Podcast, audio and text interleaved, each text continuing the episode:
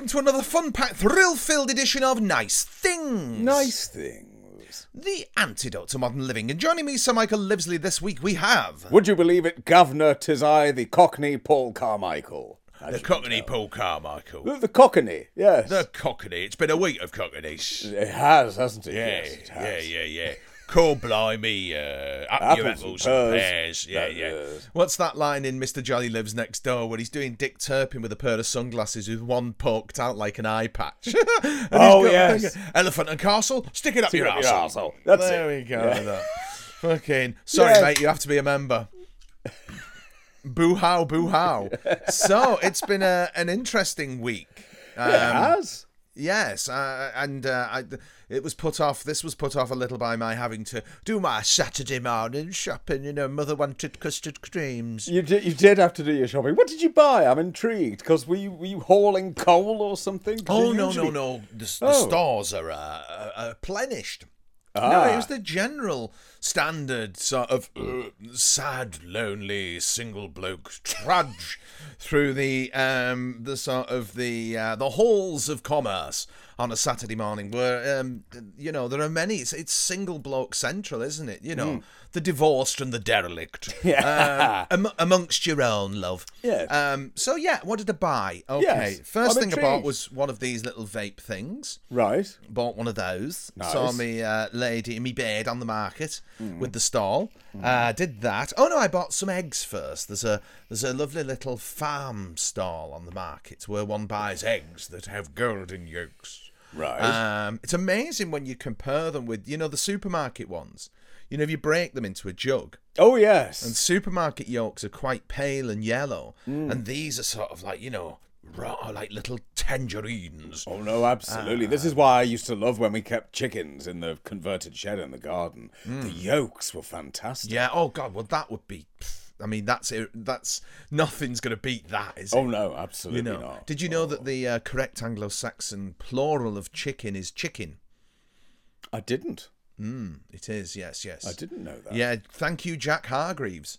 Oh, uh, always thank you, Jack Hargreaves. That's good. Yeah. So you got you got eggs because this is disappointing if he would just because I always think you know you're just going out there returning with bags of coal over your No, shoulder. bags of coal are done. I cannot fit any more. I have two bunkers of the stuff. Right. Okay. I can't. Uh, you know, I'm actually, you know, burning through it so I can buy more. Oh, okay. I know it's ridiculous, but it's, it's- that sort of thing, though, isn't it? Men, when they're left to their own devices alone, you know, the the, the what's the word? The stereotype is a sink full of dishes, lying on the ca- on the couch, watching EastEnders at ninety degrees through a fog of whiskey and despair. Yes. Um, whereas men, when they're left alone and on their own and to their own devices, they tend to sort of they tend to get dead ordered and you know stuff Oh, like yeah. that. You, you turn into um, what was his name? Have you have you watched? Uh, you've probably not watched it yet. Um, what was it? Vault of Horror with Tom Baker and Terry Thomas and whatnot. That's it. Yeah. No, I haven't yet. Yes, well, Terry Thomas in that Arthur who takes a wife, he's very ordered, and he takes this wife who ends up killing him because he's just he can't stand living with this woman, you know. And it's like, can't you do anything neatly? Can't you? Can't you? Can't you do anything neatly? Thunk, and then the hammer hits him in the middle of the head. Um, Oh. But that's what blokes are like, aren't they? They're very ordered. So Saturday mornings, it's just like, no, I go and do this and I do that. Well, it is. It is better, isn't it? Though, because I do find if you go in the afternoons, then other people seem to have decided. that, Well, this is the thing, isn't it? Now that other people have got all week to go shopping, and yet they still go when I want to go. They do. The I trouble with like the local that. Morrisons, which I, I, I went to in order to um, score, as, as as drug users say, Hmm. I went to score two bags. I got some coffee from there. You'd be delighted to know. yes. And uh, two bags of frozen sprouts. Oh, There why? you Why you frozen know. sprouts? Well, just go mad. Um, because frozen sprouts are like they've they're trimmed and washed, and that's a fart ass around, isn't it? With sprouts, you know the Well, no, the- the tri- no, not a, no, no, not at Christmas Day. That's oh, that's Christmas Day is a different matter. that's a lovely thing sitting there pricking the sprouts. Is there any point in doing that cross in the bottom of them? Does it do anything? Do you think? Not I sure. I don't believe law. it does. It is the law. I do It's it every Christmas. year. You've got to put a cross in for that for our Lord. You know. Oh, is that what it is? I thought it Ah, was to let the water in the root That's right. It's the water is the sort of baptism of the sprouts. And the root.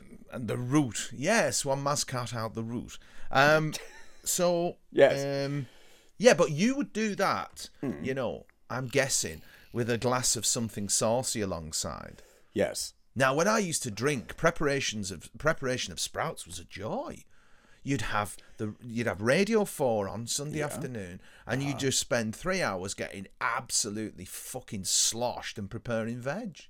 Oh no, that's still lovely though. I mean, around Christmas time because it's legal then, isn't it, to sort of have a nice port in the morning? But if you So- don't drink, like me, you buy the frozen jobs. Oh. You see how that works? But I, hasn't that taken away some of the aesthetic loveliness for you? Oh yes. I used to love Sunday afternoons Hmm. with the radio on, Yeah. preparing the veg. Hmm. That was that's the thing, isn't it? You know. It uh, absolutely is. Yeah, yeah. Reminds me of being a kid. Carry on up the jungle on the telly, Hmm. and uh, peeling veg onto newspaper on the floor. Ah. Why not newspaper on the work surface? I don't know. We've got chopping boards now. We didn't have chopping boards growing up. I never saw a chopping board till I was twenty three. No, we didn't have a chopping No. board. No, uh, No. my my grandfather told me that quite determinedly that they were dirty and they harboured bacteria. That's exactly what they said. Do you remember the advert where it showed you the toilet seat with all the chopped up veg on it? yes, Yeah. that wasn't Yeah. nice. Yes, so I remember isn't it that. one. strange how the chopping board has become ubiquitous? With Is that because of- usually we, we whack them in dishwashers these days and they get pretty much melted? I don't know. I don't know. I, I, I, it's it's a strange concept. I hadn't even realised or thought about the fact that we didn't have chopping boards because you used to peel the veg in your hand. Ooh, uh. You did. You Yes. did. You'd, you'd have the spud and you'd peel it all the way around, and it'd get all clatty because they were all dirty spuds back then, weren't Yeah, they? They oh proper proper dirty spuds. And yeah. you'd chuck them in the water, and that would clean them. You'd drain that and chuck more water in. Hey, this is riveting uh, No, this, for the boys this is what they home. want. This, is what they want. there. want. We used to get a sack of potatoes every two weeks, a proper sort of like sack. I like Yeah. that. Not Yeah. not not five in a bag from Morrison's for eighteen quid, two of which are a bit clean. soft. Uh, They're far too clean. They're far too clean. Don't like them washed. No, but you'd do it in your hand. I used to sit there on a Sunday afternoon doing it in my hand Yeah, with carry on on the telly, you know. yeah, uh, yeah. Um, But yes, no, I, yes, But speaking of carry ons, yes. what a segue. This is good. Here we go. Ready? We lost the wondrous, the incredible, the iconic, I think, Leslie Phillips, who I actually don't think of as a carry on star. The the headlines were all carry on star Leslie Phillips, da, da, da, da, da. but not for me. The, No. the Doctor films, yeah. Really? Yeah, for me, it was those Doctor films. Ah, now then, for me, it's the Navy Lark. Well, that's, that's, yeah, but I suppose Seventeen years he did it with the cassettes, you'd have been acquainted with the Navy Lark, wouldn't you? The BBC collection. Oh yeah, I got I got a fair few of those when they came out. Uh, Yeah. Purely because it was Jon Pertwee, of course. And then you start listening to them, and an absolute joy was always if they tried to get Leslie Phillips to play another character. Because I soon realised Leslie Phillips can play Leslie Phillips perfectly, but that's it. There is Yeah. nothing else. He might try and put on a Scottish accent, but he couldn't do one. I I love that about him. He was just perfect as Leslie Phillips. Yeah. And that was it. Oh, he was. He really was. I mean, in one of those Doctor films, he shaves off his tash. And that's the only time I've ever seen him tashless. Oh wow. It's so strange, isn't it, to think of this, you know, Mr. Ding Dong, Mm. which no doubt completely dogged him his whole life, that saying. Oh yeah. Um, which I think I'm right in saying is from Carry On Nurse, isn't it? Isn't I it think it Nurse is, yeah. Bell, or is it is it Miss Bell in Carry On Teacher? Carry on teacher was was that first? Yeah. It was, I think it it was- was it was sergeant, teacher, nurse, constable, wasn't it? The first right. four. So I think it was teacher where you first get the ding dong. Yeah, But I don't yeah. know. Did it and dog it because he. He never seemed to mind doing that for anyone. The old catchphrase all the no, time. I think he was one of those guys who was cool with it. Yeah. You know, sort of the the one immortalised is Father Ted, isn't it, with Richard Wilson in? I don't believe it. When- Absolutely. and he beats Ted up. You Yeah. know, it's spot on. I can imagine Richard Wilson being like that. oh yes, Um, but, but uh, no, not not not not Leslie. Nah, No, he'd loved ab- it. He would. He absolutely would have done. I'm certain he would. Um, have you ever seen Casanova 73? No, no. I saw the trailer online the other day, Right. And it was literally cool. wasn't it? You know That's what I mean? all it is. I've got it. I must let you see it. Um, it got a, a DVD release about about a year or about a few years ago now. So I thought, well, we'll give this a go. A bit of Leslie Phillips. Um, but by the time he's doing this, he's we- he's about fifty odd, running around. Seventy three, isn't it? Seventy three. So what was he this week? 98. So Yeah, born in 24? 1924. Yeah. So he would have been 49, 48, 49. There we go. So all of a sudden, you've got Leslie running around after these girls who really, really are too young Oh, for him. too young. And the storyline is as simple as Leslie's married to a very beautiful girl, but Leslie can't have sex, can't help having sex with lots of other lovely girls, and that's it. That's the Is whole it, thing. is it a Galton and Simpson that? Good God, I don't, I don't think so. No, No, no. It's it's know got the would be. feel of a Chesney and Wolfe thing, but it's uh, BBC. So I must Let's check. have a quick nosy at that. Because now you've have a, intrigued me. have a little look. I can't imagine it's Galton and Simpson because it's just Well, it's that trailer. That's all I've ever seen of it, and it obviously turns up this week. Ray Galton and Alan Simpson. I thought it was. Good God, really. Yeah, I thought it was. I don't know where that factoid stuck in my head. It doesn't feel like one of those. Well, the thing about Galton and Simpson is that mid seventies they start doing a lot of work with Americans, don't they? Because Steptoe and Son becomes Sanford and Son, which is a Mm-hmm. massive success. I mean, they don't write the great bulk of it, do they? No, a bit like Ricky Gervais with The Office and its thousand spin-offs. Um, Yeah, You know, that's he's that's just a, it. a that's the sort of thing. Yeah. And I think uh, Clement and La Frenais and Franc Roddam had Witzend um, in Hollywood established by the mid seventies as well, didn't they? Did they? Yeah, have you never seen that photograph of them at their offices in um, Hollywood? No. Oh, it's bonkers to think in it because we think Clement and La Frenais as being like earthy, Hmm. working class Britishy stuff.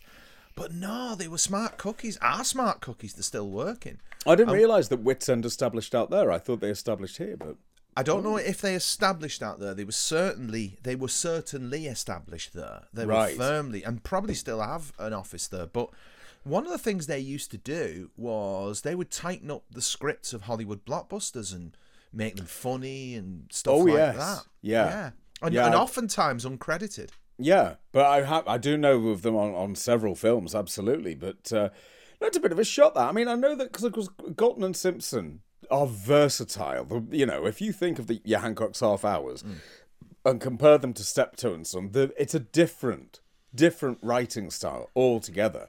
But then you get that amongst everything. It's just that Casanova seventy three is very it's got that Queenie's Castle feeling where you're sort of watching it slightly warily, thinking, "Oh, this is all fun and games at the moment, but this could become seriously disgusting pornography at any Yeah. moment." And although with Queenie's Castle, you get the feeling that there might be an animal involved that'll die all the time, it's just got a, a nasty film across it. Ah, but is it an ITV production, Casanova seventy three? no, it's BBC. Oh, was it? Okay, because they wrote Yes. very differently for ITV. I think Galton and Simpson. Yeah, no, I think it's. I'm fairly sure it's BBC, and it doesn't feel like it should be.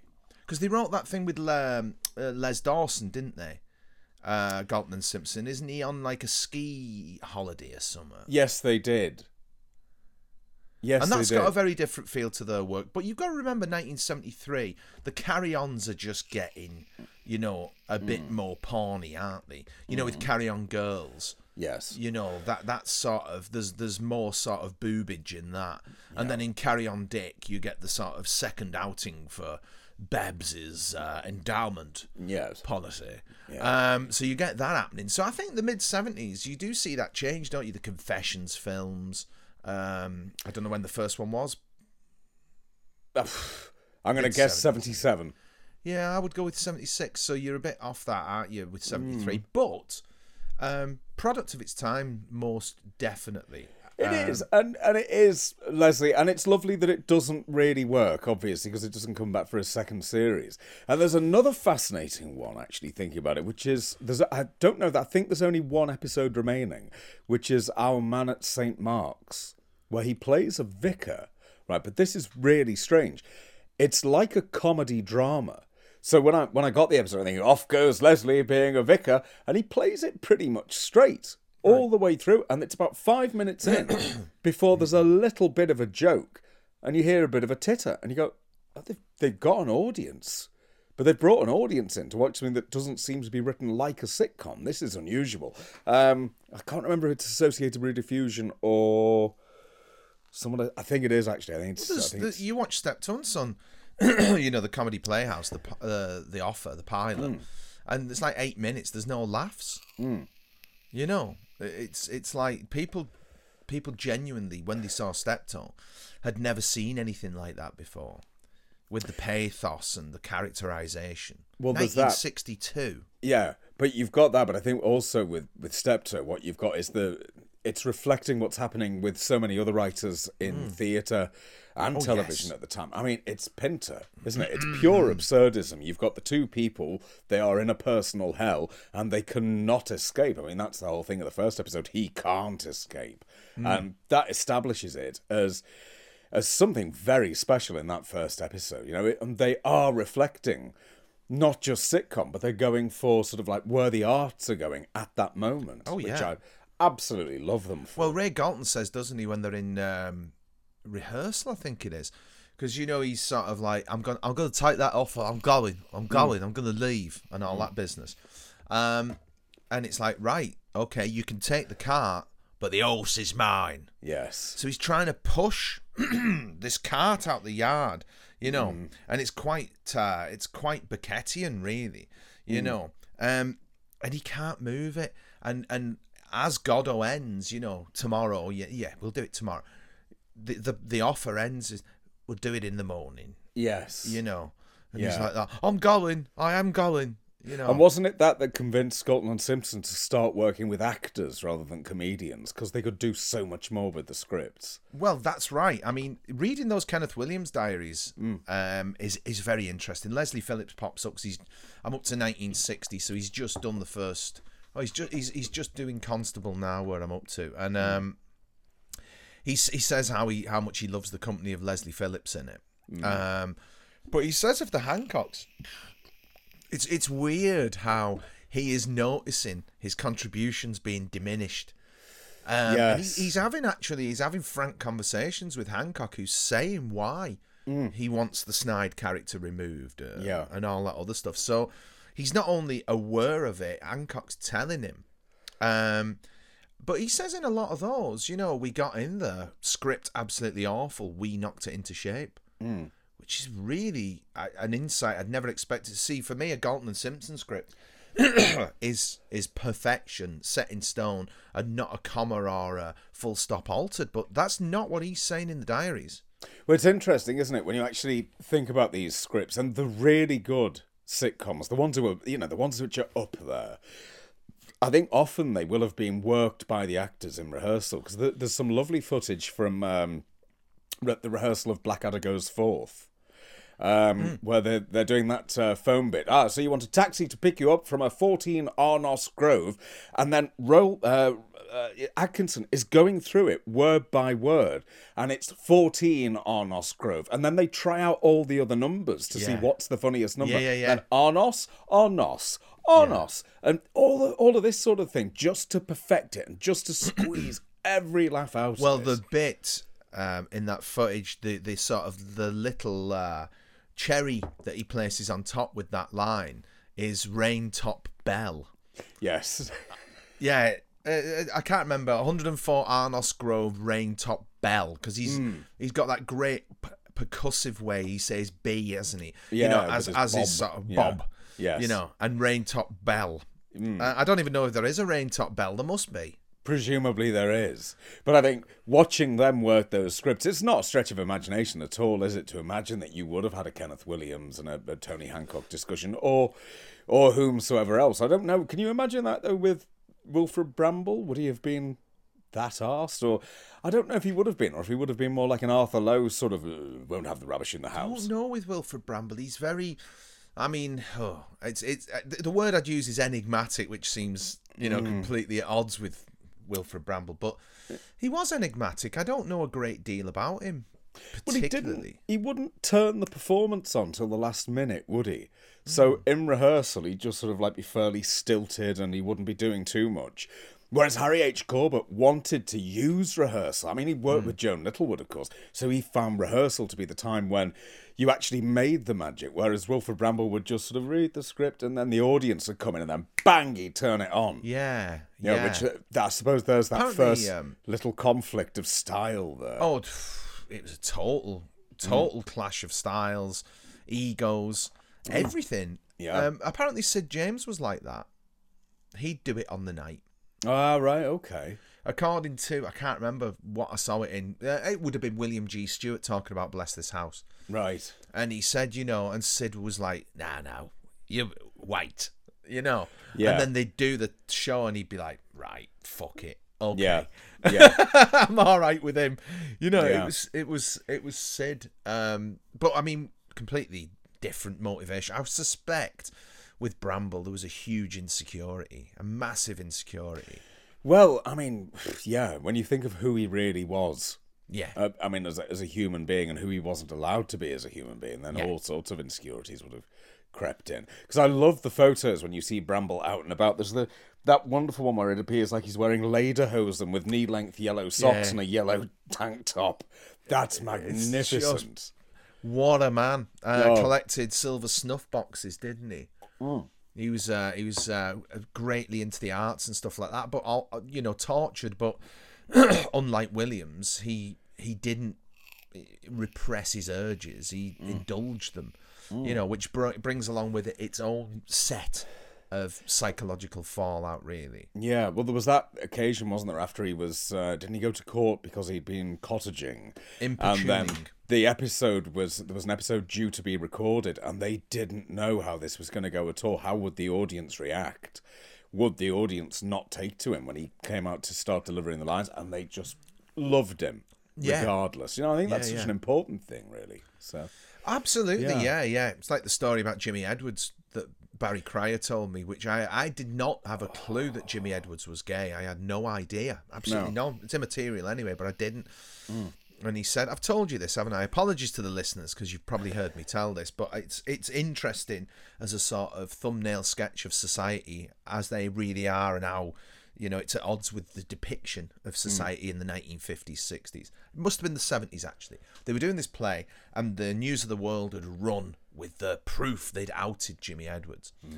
And he was in bits in the dressing room and barry said don't worry jimmy he'll be fine be fine you know anyway eh, he walks out on stage that night and I, I think i'm right in recalling that barry said he walked on to a standing ovation.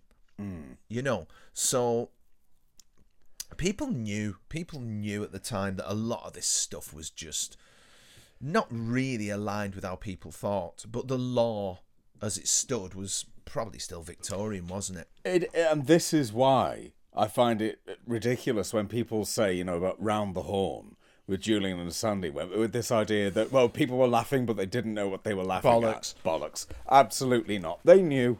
They clearly you get the knew. odd really ha- hearty chuckle Mm. at some of the polari though don't you where someone really knows what they're saying Yes, like absolutely. really really knows it's like way Yeah. you know there's a great interview on uh, that victor lewis smith doc uh, that I've not seen before, and he's saying about his dad because I know the phrase "you've got to get a trade, boy. You've got to get a trade." Mm. And there's someone in the audience like, and Ken's like, oh, "I know trade," you know, um, because I believe the phrase "a bit of trade" was, you know, a bit of sort of casual sex. Yes. Yes, and and the diaries are full of of very interesting stuff, um, but always unrequited. He's always holding himself back.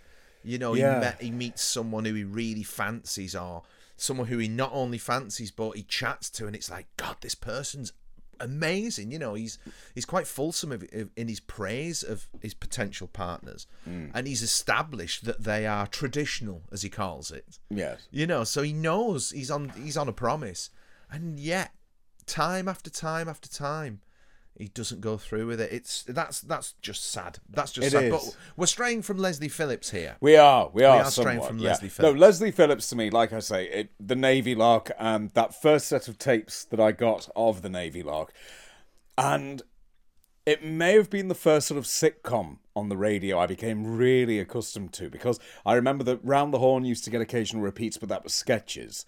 The Goons would go on Radio 2 on repeats sometimes, but then to hear the Navy Lark and to get these ridiculous storylines. I mean, if you're going to do 17 years of anything, you are going to run out of material quite quickly. And they always did at least 13 a year. You know, so they're, they're churning this stuff out. Laurie Johnson, I think, wrote the majority of them. And the plot lines are ludicrous. And the whole idea of Leslie Phillips just basically being this exceptionally thick sub lieutenant who can't steer a ship and is constantly crashing a, fig- a frigate. Oh, it's just beautiful. And it gives you the chance to play with sound. But the best bits are when you can just hear they are just absolutely on the verge of pure hysteria, which happens so often. And it goes out as it should, but uh, pure joy, those programs. But thinking about it now, you've got um, Leslie Phillips, Stephen Murray, Jon Pertwee, Heather Chasen, Ronnie Barker, Tenniel Evans. I don't think Judy Cornwell's gone even, so I don't think there's any of the cast of the Navy Lark around anymore. I think It's that's am- it. It's amazing how beautiful Judy Cornwell was Mm. as as um, you know a young actress when you see those photos from that because you know I sort of know her as Onslow's wife. That's right, yeah. Daisy. Daisy. Is she Daisy? Yes, she was. Um, they were all named after flowers, weren't they? Hyacinth and Daisy and, Mm. And uh, Rose. and Rose. Yeah. Yeah. Um, you know, you only know her as that, and and when you used to say not in that, she didn't look like they'd made her up in the series, obviously. yeah. Um, but yeah, it was. I remember. I've never heard an episode of the Navy Lark. Never. really? I've never ever listened to Oh. it. I don't know why. I think. Do you remember? And we we do mention this a lot, but there was that. Was it 50 years of the BBC in the 80s That's right, 86. where we we were spoiled rotten? oh, yeah. It's kind of like you got 50 years of greatness condensed into a couple of weeks, and it was like, my God, this is astonishing. That's when I first heard um, the Goons, and when I first heard Round the Horne and stuff like that. Um, and for me, Round the Horne is just head and shoulders above everything. Oh, it's perfect. Round the it's just so good. You know, Marty Feldman, Barry Took, um, Peak of the Powers. It's just like wow. It and it's. I should hate it, right? Because it's character comedy. It's a bit like when you get anybody, uh, Catherine Tate or that blo- the bloody fast show, where basically they they go right. We've got a character, and that's their joke. Let's just change the scenario and write twelve of those. But Round the Horne is essentially the same thing every week, but they keep you waiting. You know something's coming, and they keep you waiting, and then they deliver a line. And each week, it's just not what you were expecting at all. The writing is beautiful. I mean, the clue is in the title, though, as to why it endures and its appeal. It's all around the horn. It's all he. It all revolves around Kenneth. It does. But the fact that they make quite often a play on the fact that his surname is a euphemism for a hard on is equally brilliant, you know, which they will frequently do, where you'll get Julian and Sandy saying, And what was your name again? He goes, Mr. Oh. He won't say it, you know, it's that sort of thing. Calling it. it. round the horn, even just that, is. They will have been pissing themselves just at the title. It's in the in the diaries how Times. much he enjoys it. It's in the diaries. They're all having a ball. And to have that sort of avuncular central character, in the same way that Pertwee was with Doctor Who, Yeah. uh, you know, there's there's a real stabilizing influence on the cast, and certainly on Kenneth Williams. Mm. Do you know? Um, speaking of radio comedy, Yeah. it's only in the last few weeks you're gonna laugh at me here. It's only in the last few weeks, well, mock me, uh, that I have realised why in Hancock it was called the Bowmans. Really? It really is. It really is. I know. I know. That's that's that's worthy of ridicule, isn't it? That That is. You didn't make the connection. No. Archer Bowman. You I, didn't I get. always wondered why they why'd you call it the Bowmans? Why didn't you call it, you know, something else? And then it it was just the other week I was like, Oh yeah. Yes. Hey, that's dead clever, that. That's good, though, isn't it? Oh, aye. So there you go. Oh, we are. Well, talking of which, uh, there was another there was another loss this week. Um, Yes. Who, who many people will have heard. And here's the thing, of course, because uh, I was having a think this week about about the soap operas for another reason that we'll come on to. Blimey, have I unwittingly done a great segue for you? I here? think you have here. Ooh, absolutely. this is quite Um, pro This is morning. this is quite good. This, but um, yeah, The Archers is currently the most popular soap opera in the country. It's beating all the TV soaps now. So, how? What by what metric? I mean, Uh, listeners. I'm guessing In terms of listeners, uh, Archers is currently averaging just around about the six point two million mark. that is astonishing. Isn't it? really, I had no idea its appeal was so broad. Oh yeah, six point two million. But this week, uh, one of the cast died. And that was Graham Blockey, who played uh, Linda Snell's husband. Um, Linda Snell is the local so lo- the local snob who puts on the annual panto and all that sort of thing. She's a bit of an Annie Walker character.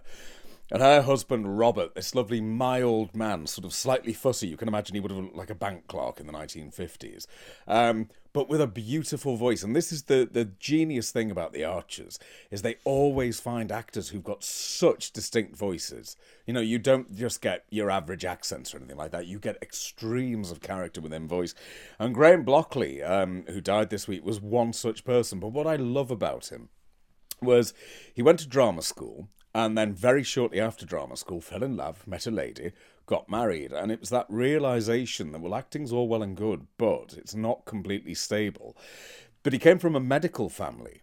So as well as treading the boards, he then starts becoming a medical student and he does the two at once. He's working as an actor, working as a medical student, and then he spent 30 odd years as a practicing GP, Monday to Friday.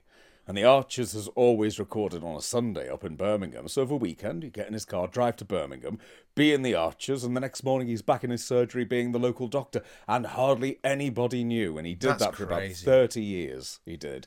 Um, a lovely, lovely voice. And uh, yeah, bit of a shame that because that's not a cast like we were saying the other week. You know, where we've got eighty in a cast or something. The Archers doesn't do that. You've got a number of little family units, and then you've got a couple of other actors, and that's it. So you get to know everyone, and you get to know the village. The weirdest thing with that program is if you stood me in the middle of that village, I could show you where the church is. And it literally doesn't exist. It's not like they go and film somewhere, but it's so well done that you know where everything is.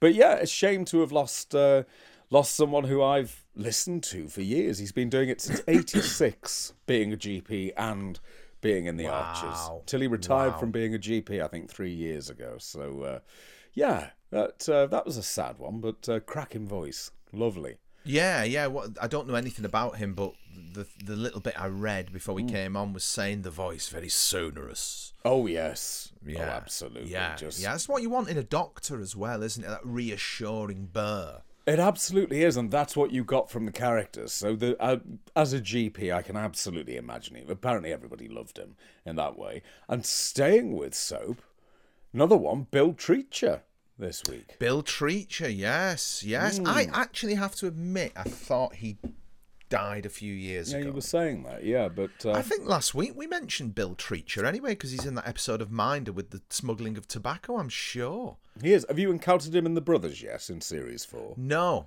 no, Oh, no, you no. will. I'm. I'm sort of I'm um, I'm rationing series four because I don't have series five, six, and seven. I Oh. could quite easily go downstairs and just sit there for ten hours and watch it all. Demolish it, absolutely. Oh, yeah. Um, no, he's in The Brothers, but then, of course, the, most the thing he's most well known for is EastEnders, back when EastEnders was a programme that was worth watching. Um, Arthur Fowler. Arthur Fowler. Um, and EastEnders, of course, when it started, I mean, EastEnders did that lovely thing, didn't it? Where it basically did take the ITV model that had been developed. So Coronation Street, one location and some families, and you get to know all of them, but you've got the pub where they all meet. Same with Emmerdale, exactly the same setup. Um, EastEnders, I think, replicated that beautifully. It was uh, Julia Smith and Tony Holland. And it was an absolute little work of genius, EastEnders, when it first started. Even though I didn't watch it, I know I knew who everyone was, and that's a bit like with Coronation Street. I knew who Ena Sharples was. I knew who Elsie Yeah. Tanner was. We didn't. Well, you it. actually knew who they were because you lived among them as well. Well, there So was that. Yeah. There's that aspect with old soaps and casting. You know, in EastEnders or Corrie, there were Yeah. people you knew who looked and acted like that. Oh, absolutely. But even if you didn't watch the program, these stars were everywhere. Yeah, So, yeah. so I knew who they were in the same way as I knew. I didn't watch Emmerdale Farm, obviously, but I remember my friend Miles, his mum, um, pointed out when we were watching, I think, The Croton. She went, "Oh, he's in Emmerdale Farm." So you got to know all of these people. And I think EastEnders did that beautifully to begin with as well, with a number of little family units and just one or two unusual characters like Lofty or whatever. Well, and you you got keep track of them. exactly you could. You can keep. I mean, so you had Lofty, who was their version of Curly Watts, didn't you? Mm. I saw a chap driving past this morning, returning with my sprouts and eggs, Yeah. and uh, vape, Mm. um, who looked like Frazer Hines. Oh, That made me wonder how many chaps are there out there who look like Frazer Hines. And then my brain went to the next logical step was like, well, no, there are, are a lot of chaps who look like Frazer Hines looks like now. yes. And that then my brain went into the direction of we all end up looking the same at the end, and we look the same at the beginning, don't we? Don't know, you know, Frazer Hines looks bloody good for his age. Yeah, but he doesn't look like Frazer Hines in his pomp. Well, no, but his pomp, he would have been about 23. I mean, he's now, what, That's what I mean. 70? But uh, but Chappie this morning, who looks like Frazer Hines now, would not have looked like Frazer Hines then. We don't know that. He might have looked just like Frazer Hines. He could have, couldn't he? It could have been Frazer Hines. Frazer Hines, fifty-seven varieties. There we are, yes. Um, no, it weren't Frazer Hines. Oh. I doubt he'd be in Morrison's in Widnes on a, a Saturday morning, would he? Maybe he's got maybe he's got a bird in Widnes. Maybe there's that. You know, the- maybe still- Frazer Hines has. He's still a dilettante, isn't he, at his age? Oh, yes, Yeah. absolutely. Yeah, he's still a footloose and fancy free. He has an eye for the ladies. He always has an eye had. for the ladies. Oh, yeah. With you Didn't he have an eye for both of his Doctor Who companions?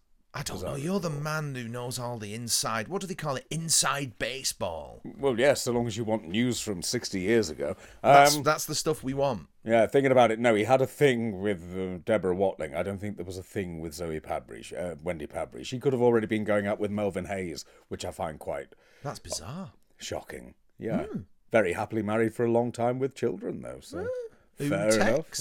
Yeah, fair enough. There we are. Um, with you mentioning what was his name, Blockey. Yes, Graham Blockey.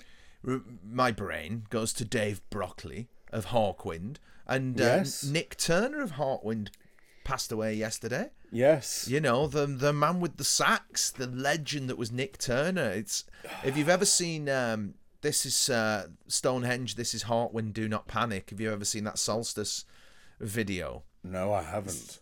It's just brilliant. I mean, Nik Turner's like this uh, this this pivoting maypole that everything revolves around.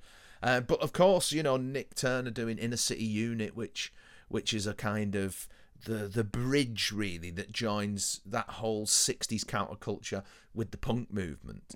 Um, Nik Turner's very important figure, and that whole Ladbroke Grove scene, you know, with all those people out of Motorhead and Hawkwind and etc. etc. It's fascinating. I think there's a book out there about all of that. Oh, But, that would um, be interesting. I love yeah. just just yesterday because of course when he died, sort of straight away you're looking at pictures of him, and I've never seen anybody look more 1970 than that man. Yeah, Catweazle. Oh, absolutely, yeah, Yeah. with a caftan and, Yeah, and the yeah, beard. yeah. Oh, just Yeah. stunning, just a beautiful looking man. Just And then late seventies, he's uh, he's got like a big Mohican and everything. Blimey. Yeah, yeah, yeah. But you get the feeling there's someone who is definitely influencing rather than following all the way, Oh, just yeah. subtly influencing away. Yeah, yeah, he's a huge figure. He's one of those people that not many people know who he is, but he's a huge figure. Um, somebody was saying on Twitter yesterday that they brought him to a Motorhead gig uh, and reconciled him and Lemmy, which was nice to know because him and Lemmy had a sort of quite famous falling out, uh, and Lemmy left Hawkwind. Right. Um, so it's it's it's it's very interesting, it, but it's really sad that this whole continuum of people are passing on. You know, it is. Yeah. It's it's sad. It's sad. But I mean, he was eighty two. Uh, He was, but, you know- a brilliant life. I blame 625 line videotape for this. That's what I blame. Okay. Be- because because I can watch him in footage from 1970 and I can watch Bill Treacher in an EastEnders from 1985 and even Leslie Phillips, you know, there he is in Casanova 73, lovely, you know, 625 line crisp videotape. So it looks like news footage. So it's got that immediacy.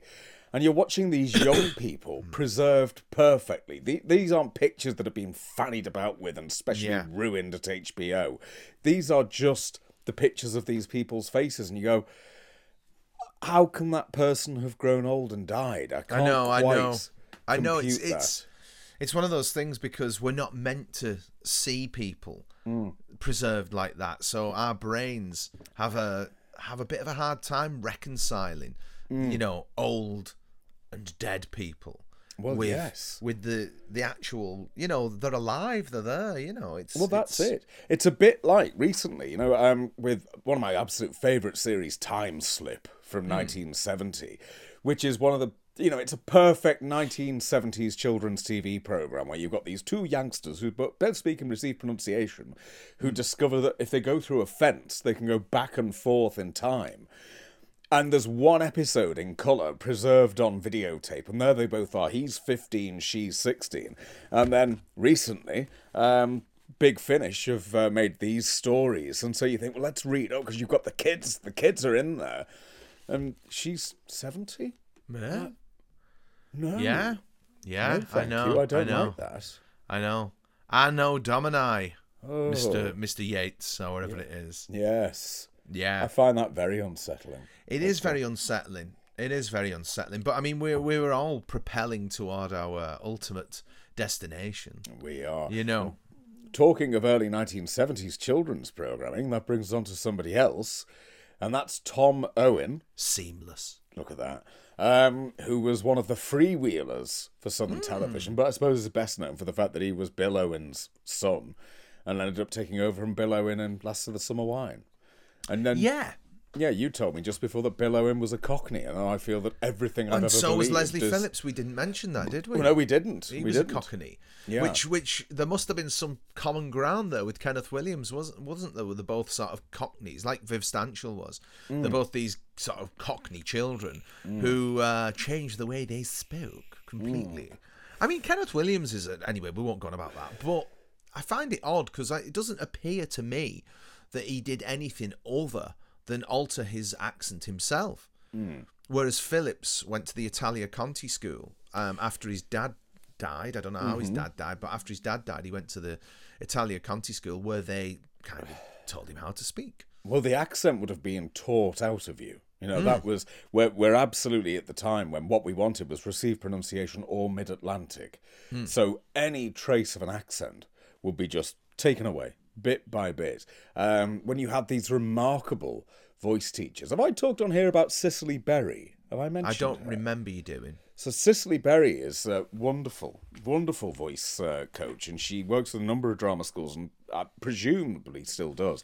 Um, and one day, and this is going back about fifteen years or so, um, I took a group of students to the National Theatre, and we were allowed into the auditorium whilst they were doing um, some sort of a rehearsal and Cicely Berry was there, and I didn't know who it was. I'd read, I have read the book, um, Voice for Actors. Uh, It's a, it's a stunning piece of work that she wrote, and it teaches you so much about your own voice as a performer. But then this woman came over and started talking.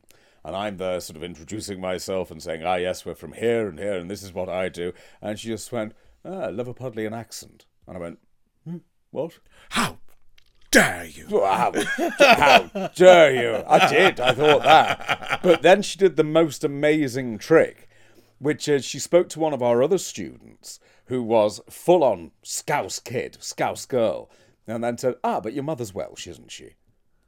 And she could hear a little bit of Welsh in there, and she discerned, all right, that's, but it's on the maternal side, not the paternal side. The ear on the woman. Amazing. Absolutely amazing. But, but yeah, back then they would train, train your accent out of you. It was the one thing that you didn't want was a natural accent, of course. Well, yeah, and then uh, and then of course you get 1960 turning up, and it must have been like shit. Yes. You know, because they could, you know, they weren't known for that. So uh, there was that credibility that came along with working class actors, wasn't there? Um, with Hmm. Well, again, we're back to Sunday Joan Littlewood and the theatre workshop and things like that. The idea of the company as director and you know theatre back then, especially things like youth theatre. Youth theatre had was a genuine, quite socialist, socially advanced Hmm. movement, really. Um, so for theatre to have been that as well is is no surprise. That idea of taking it back from the establishment, Hmm. which is an ongoing fight, really, isn't it? Trying to do that, trying to I think it's swung very much back to how it used to be. But what you've got now Hmm. are um, poshos, posh actors who Hmm. masquerade as working class. Well, you have that, but you've also got the fact that now um, a colleague of ours was telling me about uh, some musical that's going on uh, in London at the moment, and it's 350 quid a seat. Yeah. 350. Yeah, what is it? Cabaret. Is it cabaret that I they're think selling? it I think it is that they're selling those for. Dreadful. 350 Keep it. quid. I don't like musicals. Unless no. it's Scrooge the musical. That's acceptable. That is acceptable. Newley and Bricusse. It's That one stuff. and um, Legally Blonde. That's acceptable. I've never seen that. Well, no, nor, nor would I have done, but I did. Um, the reason I liked it, and I, I was can so imagine. angry.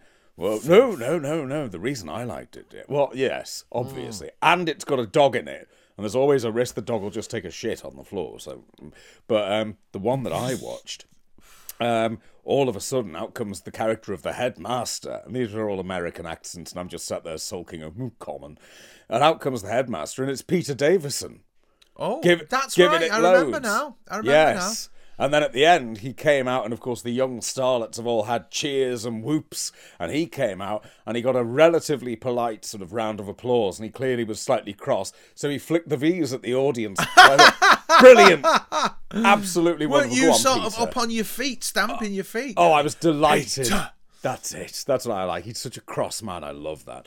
Um, but that's there, there are no other good musicals. No, not that At I all. know of. I only know that one. Yeah. Sound of Music, you must know. Oh, dreadful. Yeah. Absolutely bloody dreadful. That's like that's. Christmas Day or is it Boxing Day that used to come on? I think it was. I think it was a Boxing Day thing. Oh God, horrible! You know, Protestant TV. Oh, no, on. no, don't Julie blame that on me. Very, I'm not having very that. Protestant. No, no, I'm not having that one. Absolutely, you can keep him. No, no, no, no, because I can't understand with musicals. It's that basic conceit, right? You've got two people walking down a street delivering dialogue. Fine, hmm. that's natural. Then they burst into song. Where's the orchestra hiding in Brooklyn? I know. I don't get that. Show the orchestra in shot, or or that's fine, and they happen to be there on West Side Story, which is common. That's fine. But if you can't see the orchestra, then I mean, well, how's it, how, were they hearing the music? Are they all insane? I, I can't make that leap. I well, can't. there is that. There is no, but there is that perception of the world that we all have because you're never entirely in the moment, are you? You do have music playing in your own head. Yes, but I don't burst into song walking down the street. I'd be sectioned if I were, and quite rightly. I agree with you. I agree. Well, there are chaps who burst into song walking down the street in Liverpool. I, I see them. They should be sectioned. They're shunned. They're breaking the social compact. Absolutely. Maybe so. they can hear a full orchestra and they're about to go into a performance of, of that. Was it? I am not being America. I hate that. Dreadful. Oh, that annoys me. Dreadful stuff. I don't like musicals. Never have done. No. Um, Ridiculous. even though I suppose I have done what would be classed a musical. we have together created. Ugh. Anyway, musical. that's not the point. No, put, putting that was a good musical. that was a good musical. That, was a good musical. Yeah, that's the difference. Is there are only about three good musicals. Yes, yes, two rest for are me. Yes. Two. Rest of rubbish. Esther rubbish. Um, no, I don't. I don't hold with musicals. Um, what were we talking about? I can't remember now. Tom Tom, Owen. Owen. Yeah. Yes, Tom Owen. Right. Tom I don't know anything about the man. I know very little about the man. I just think it's it's remarkable, isn't it, that in the space of one day, the Yeah. the, the number of people. So you go, oh God, Leslie Phillips. Oh God, there's a oh crap, and it just kept going. A tsunami of nice people being washed away. Well, it's like when David Bowie died. You know, the year everybody died. Mm. That was That was crazy, wasn't it? Wasn't it like David Bowie at one end of the year and Lemmy at the other end of the year? Wasn't That's there right, like a yeah. year separate, and in between, like Victoria Wood and loads of cool people went. Loads of people. Yeah. Yeah, Rick Mayall, stuff Mm. like that. Like you know, uh, you shall have to write your own speeches from here on in. Dear. Oh, I can get loads more mileage out of that one. I'm drip feeding bits of that speech into my various ones. Yes, but you had a, a an occasion, didn't you? Have your annual pageant with the, uh, isn't it a paper horse or something, or is it a Well, real horse? Well, it depends year to year. Yes, I, I, do, I, I lead the village combination of hippies and druids uh, down the street and along the front. Before you um, burn the undesirables. That's the idea of it, yes. Um, and some years I have a real horse, and some years I have one that's sort of a wicker horse. I'm always a bit worried about being given a wicker horse and being told walk to that bonfire for us. Yes. Um, but yes, so I, I did the annual leading of the village last night. Um, slightly scary. They hadn't bothered to build the fire particularly well, and there was a very strong wind. And I'm sat there with this wicker horse, and there's just chunks of fire. Is the way to describe it. It's not. It's not embers at one point. It's like little bits of still burning wood are detaching themselves and flying at me and my horse, which was a little bit scary. Um, so the whole proceedings didn't last long because there was a danger that people were going to die. So. Uh, So why is it a week after bonfire night they do this? No, it's just uh, the closest day to uh, Armistice Day. I think that's the idea. Oh, it's, all, an armistice thing, well, no, it's it's a peace and love thing. right? So they connect it to Armistice, and it's the story of um, I've just forgotten his name, and this is embarrassing because I was being him last night. Um, but he's a saint. It'll come back to me. Um, but uh, yeah, and he, he uh, the story is he's an important saint, and he travels around, and then he's returning home after defeating the no, he, he was a Roman, and he's returning home, and he passes a beggar, and the beggar's sat there, and he's shivering, and he's weeping, and this uh, chap takes off his cloak and slices it in half and gives the beggar half of it. Now, to me, this is a nobleman. He can afford to lose a cloak, and he Give doesn't give the whole cloak. Yeah, give him the whole cloak. Just seems. I I think though that the moral of that story is to share, isn't it? What you have. Well, it possibly is. And then, Yeah. after all, then they bring out biscuits. They're in the shape of a cloak, and, and you have to take one and snap it and share it with somebody else. That's and nice. That's quite nice. And they used to do a thing where they brought out the oldest woman in the village, um, who would get that you? wheeled. Oh no, no! This was a lady who would be wheeled out onto the sand in her chair, whether she wanted to be or not. Um, and she was Jewish, and so her role in the ceremony was to snap a biscuit and give it to a local German child. That's Which always struck me as a cohesive and nice. yeah, it always struck me as a bit strange. The the elderly Jewish lady who doesn't want to be the forgiving the descendants of of the Third Reich. Well, you can't say that just because they were German. That's exactly why they were doing it. Yes, yes, I suppose. I it's suppose. exactly why. It's a very strange little tradition. I love it. But as you said, hippies. Absolutely. Yeah. Yes. And I, I do love it, I have to admit. Um, doing that each year, it's it's the strangest thing. But the horse, yeah, they do occasionally give me a real horse. Um, but the first time they gave me a horse, they said, "Oh, we're getting you a horse." They gave me basically it was a Shetland pony, and there was a lovely moment when I was walking towards it, and it just looked over its shoulder at me, and you could just see its face go, "Oh God, no." I got on it and I thought it's it's not happy this poor horse, so I just walked with that one. So the next year I was told, "Don't worry, we've sorted the horse problem." Oh, hang on, someone at the horse." door. Oh, should we Hold go to a break? Yes, do that. Well, we'll go to a break at this point. You can find out the exciting thing that happened with that horse once Mike gets back. Shan't be long. Back in a mo. The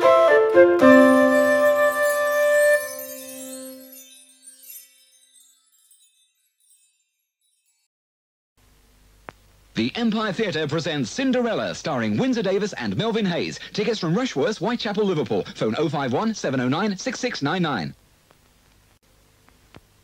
The Roy Hall Christmas Spectacular is now on. Knockout prices on the North's most comprehensive Christmas stocks at Roy Hall Cash and Carry, Ashton Old Road, Manchester. Open seven days, trade only. Plymouth Theatre Royal brings you Cinderella, starring Paul Henry. Larry Dawnport to Susan Bourne, featuring the London Palladium sets and the costumes by the Emanuels. and you shall see Cinderella. Oh, no, you won't. Oh, yes, you will if you book now. Love you, Cinders.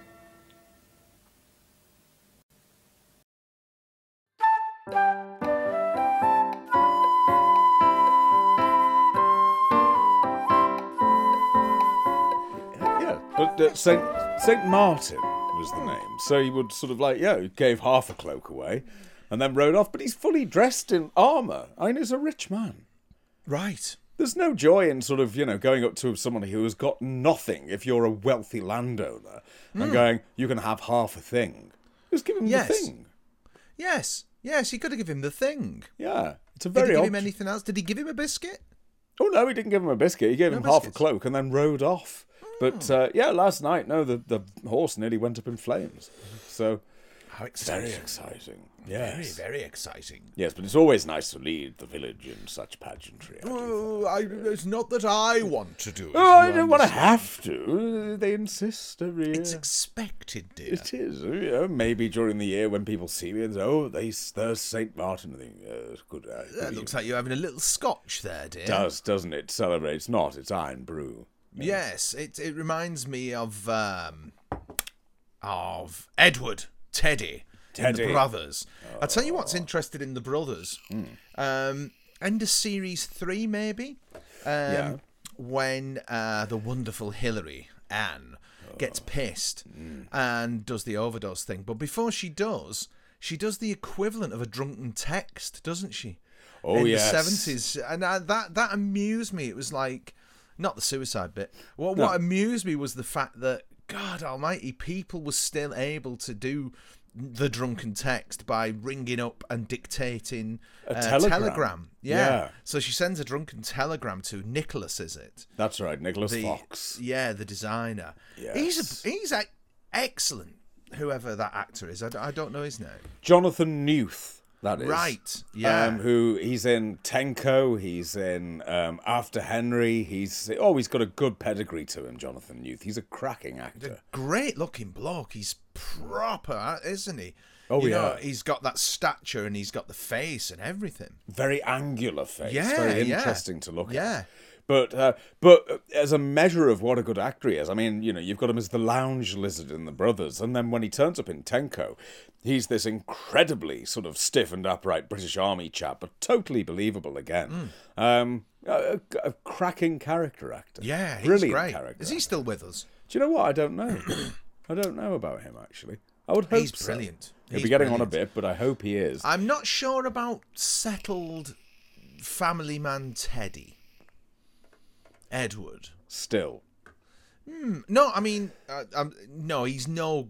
Um, he's no Glyn Owen. No, Glyn Owen. He's Right. not. I, I'm afraid not. I, I tell you, I, I get exactly what you're saying about now they all look alike and stuff Mm-hmm. like that. Absolutely, absolutely. But Glyn Owen in that role, there's there's there's a vulnerability to him, Mm. which which means that this really sort of aggressive exterior is balanced out by this, you know, the mummy's boy bit and stuff like that is Yeah. believable in Yeah. Glyn Owen. Um, whereas True. with Patrick O'Connell, um, I don't know. He's just. I mean, they're very different actors. They really such, are. It's such a shame they didn't either start with Patrick O'Connell or stay with Glyn Owen. It is. I suppose it is. Yeah, I I just fully accept Glyn Owen, uh, Patrick O'Connell as Teddy. I think because, and it is that thing because I'm so used to Glyn Owen and Howard's Way, and I think no, he is Jack Rolfe. He's the shipbuilder, not the lorry driver. I can I can believe him in Howard's Way much more. Um, but uh, you do get to see that the vulnerability will show up with Patrick Yeah. O'Connell. It, it does appear, um, but he does play it much more. He's very stiff upper lip, isn't he? Yes. Patrick O'Connell. He's very. I should imagine he played a lot of officers in his time. Well, do you know what? He played an awful lot of ne'er do wells. Um, really? Yeah, always uh, first couple of things that you'll see him in on television. He's uh, he's a horrific criminal in an episode of Adam Adamant Lives. He's the smuggler in the Dalek invasion of Earth that the Slyther eats. Um, he's you know he's got some sort of like uh, he's got diversity to his range, but his real love was Shakespeare, Patrick There's O'Connell. a film I noticed he made. I must hang on. I'll have to Google it because it. The character in that was beyond anti-hero. You'll know what I'm on about when I remember what I'm on about. Um, Patrick O'Connell. Right, I think it was around about 1970. He does a movie, which uh, let me have a look. Oh, don't go back to 1988. He was working beyond that. What's going on, Paul? Why does IMDb only go back to 1988? Oh, it's IMDb. Anyone can anyone can do anything to IMDb. It's a bit like Wikipedia in a way, isn't it? yeah, the- I think that's around. it. Uh, yeah, The Ragman's Daughter.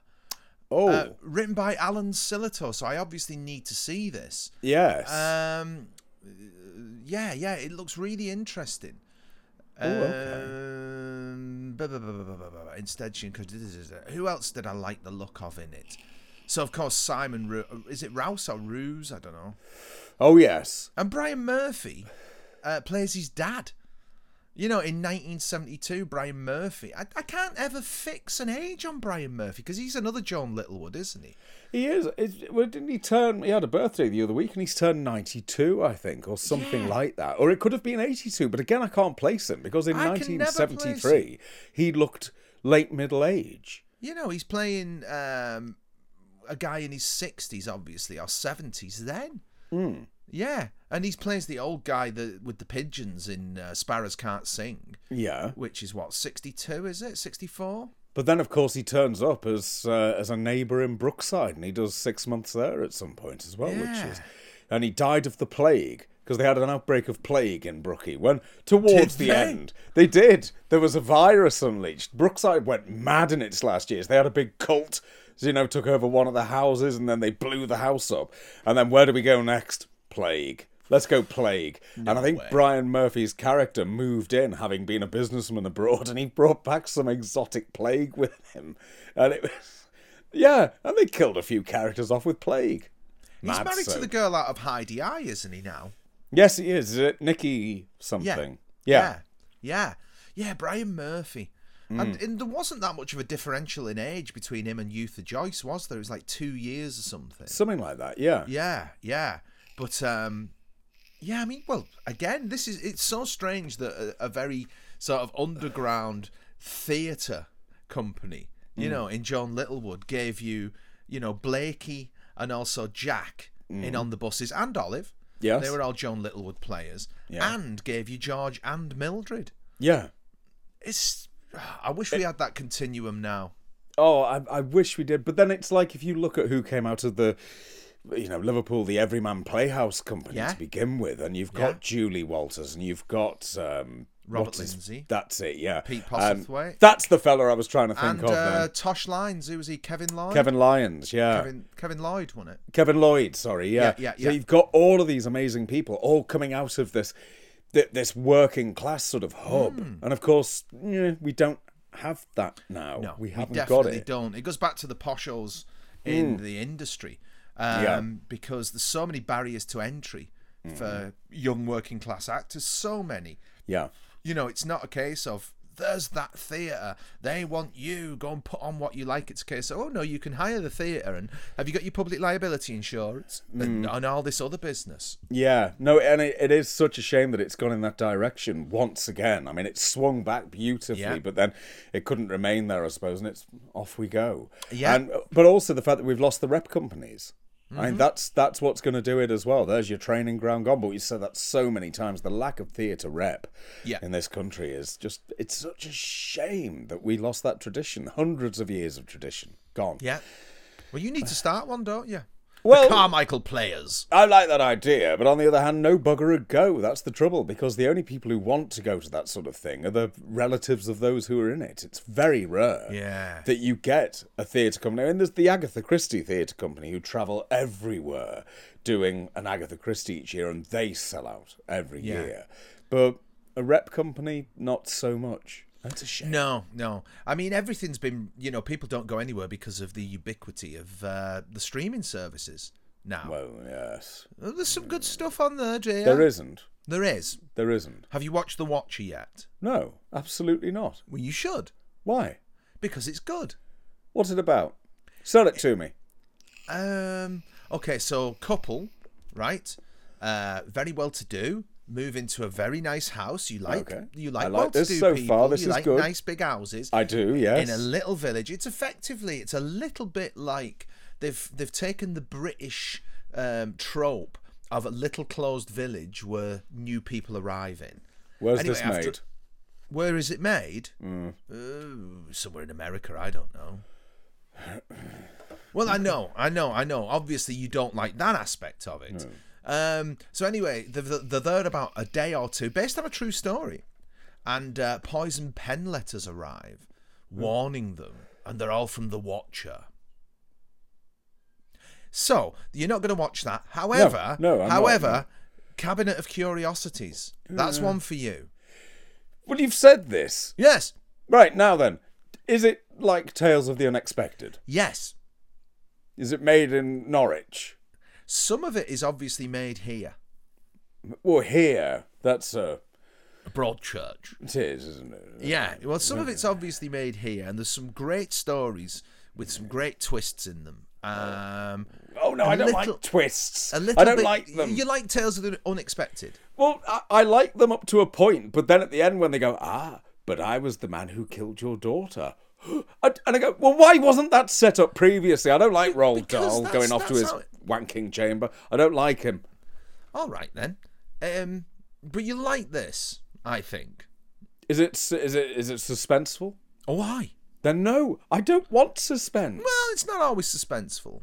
oh no, but if there's just a bit and I'm meant to go, oh, I must watch the next one. No, if you want me to watch the next one, just make it good. No, they're all self-contained. They're all different. They're all Oh. like tales of mystery and imagination. No, not for No, you. no, No, no, no. Oh, okay. Um, right. Well, you'd have to start your rep company then. Well, I've got no alternative. I can watch streaming things on BritBox, I suppose. Proper. You can, you can, Oh, you can.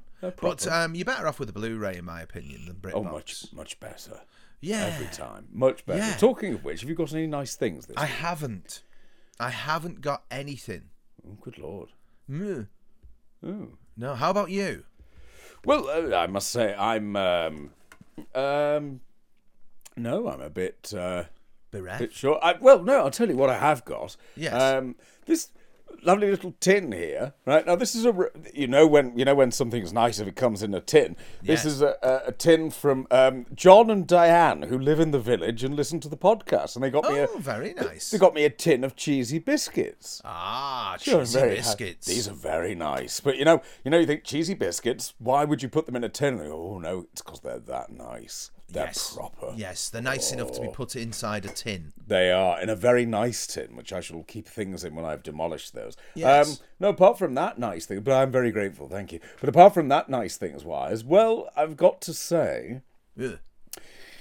after several years, the uh, the Doctor Who magazine came out this week, and there's the diamond logo, dear. Ah, now that I have seen the cover of that, yeah. Oh, now then.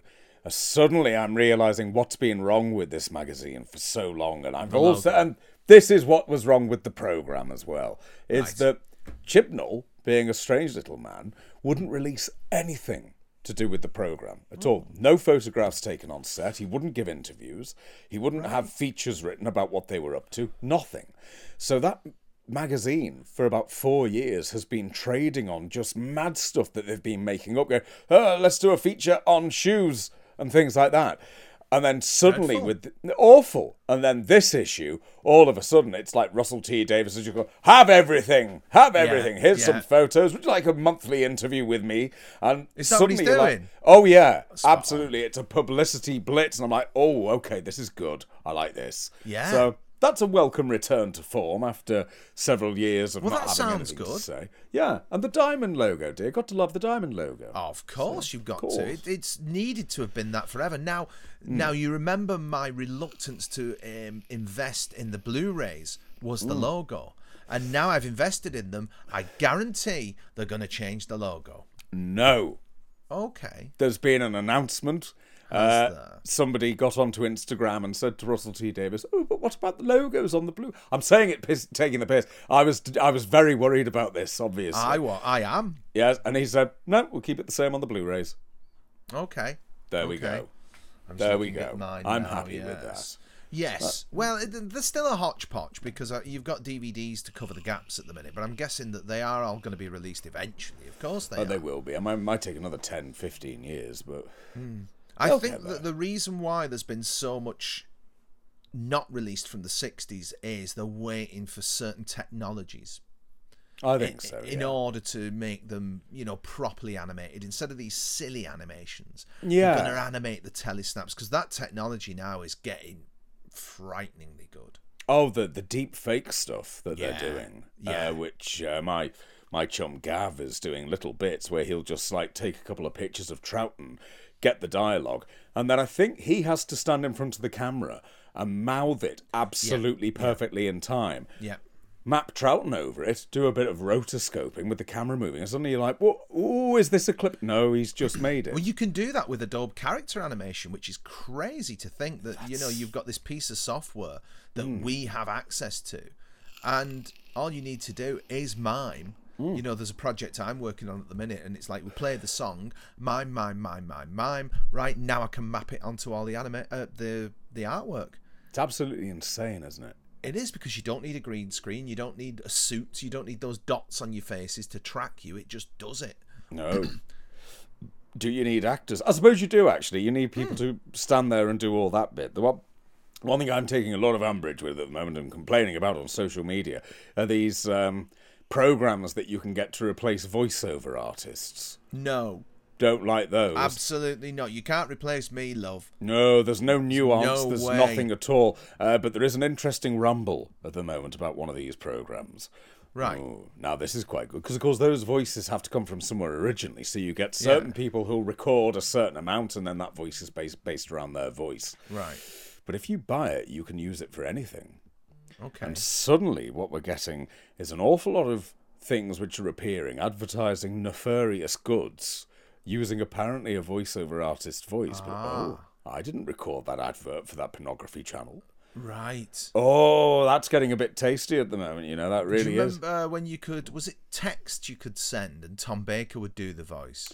Oh, it's Tom Baker says. They yes, were that's dreadful it... because like ah, oh. Uh uh uh, uh, uh, uh, they're all tonally all over the place. Yeah. Whereas they still are because a computer can't do nuance and a computer No. doesn't breathe when it should. no, So nor no. should it. No, No, absolutely no, no. not. I Don't think breathe. that we'll be uh, when we've got those trucks that drive themselves on the road. I think we'll still be working for a little bit, at a little least bit longer, a just little while. bit. Um, but yeah, I remember watching City of Death as a kid, you know, and they were going on about, oh, this is so in the gallery, you know, uh, don't they have computers to paint their pictures like we do back home or whatever it is? Said. Yes, yeah. Um, I remember thinking, ah, silly. Don't be silly. And if you see those AI paintings, you can just there's websites you can just type in. You yeah, know, Mark Zuckerberg eating a fish, and it whatever goes. Yeah, it there you go. is, and it's perfect. Yeah, That's some crazy shit, man. That's some crazy, crazy shit. But I'm looking forward to the wealth of goodies that are coming in the next month or so. I'm not allowed to buy anything at the minute because I've got that impending birthday. So there's so many things that I Hmm. really want to buy, uh, but I'm holding back on. I'm Oh holding no, back. abs- absolutely. But there'll be bumper stocks. Oh, a bumper stock. There's so many great things. I'm really looking forward to the season two box set.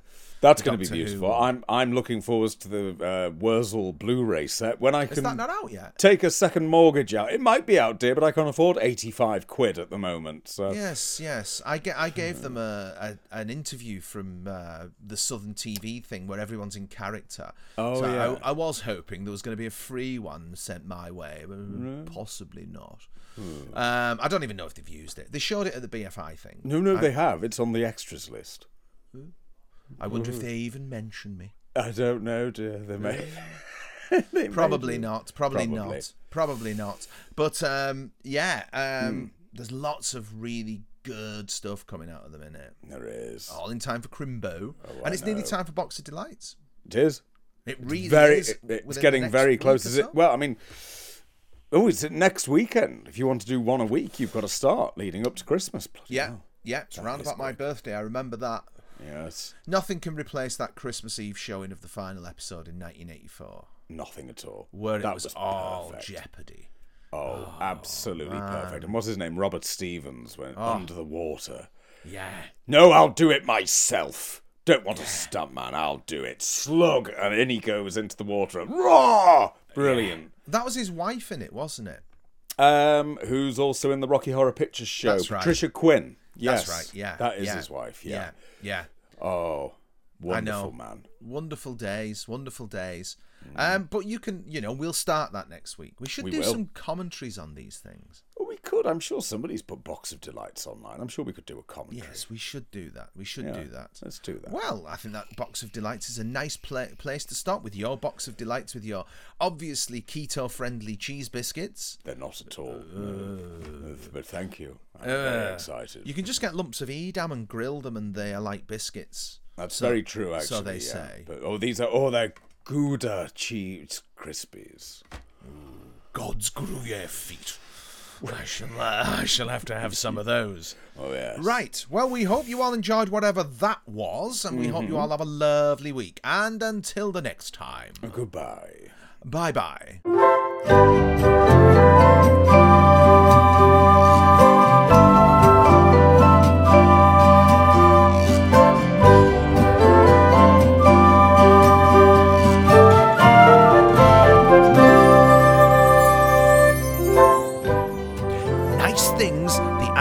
Modern Living, was presented by Sir Michael Livesley and Lady Paul Carmichael. The music was written by Michael Livesley, and the flutes were played by Andy Frizzell and John No Jokes Please Lewis. Nice Things is a Guilty Dog production.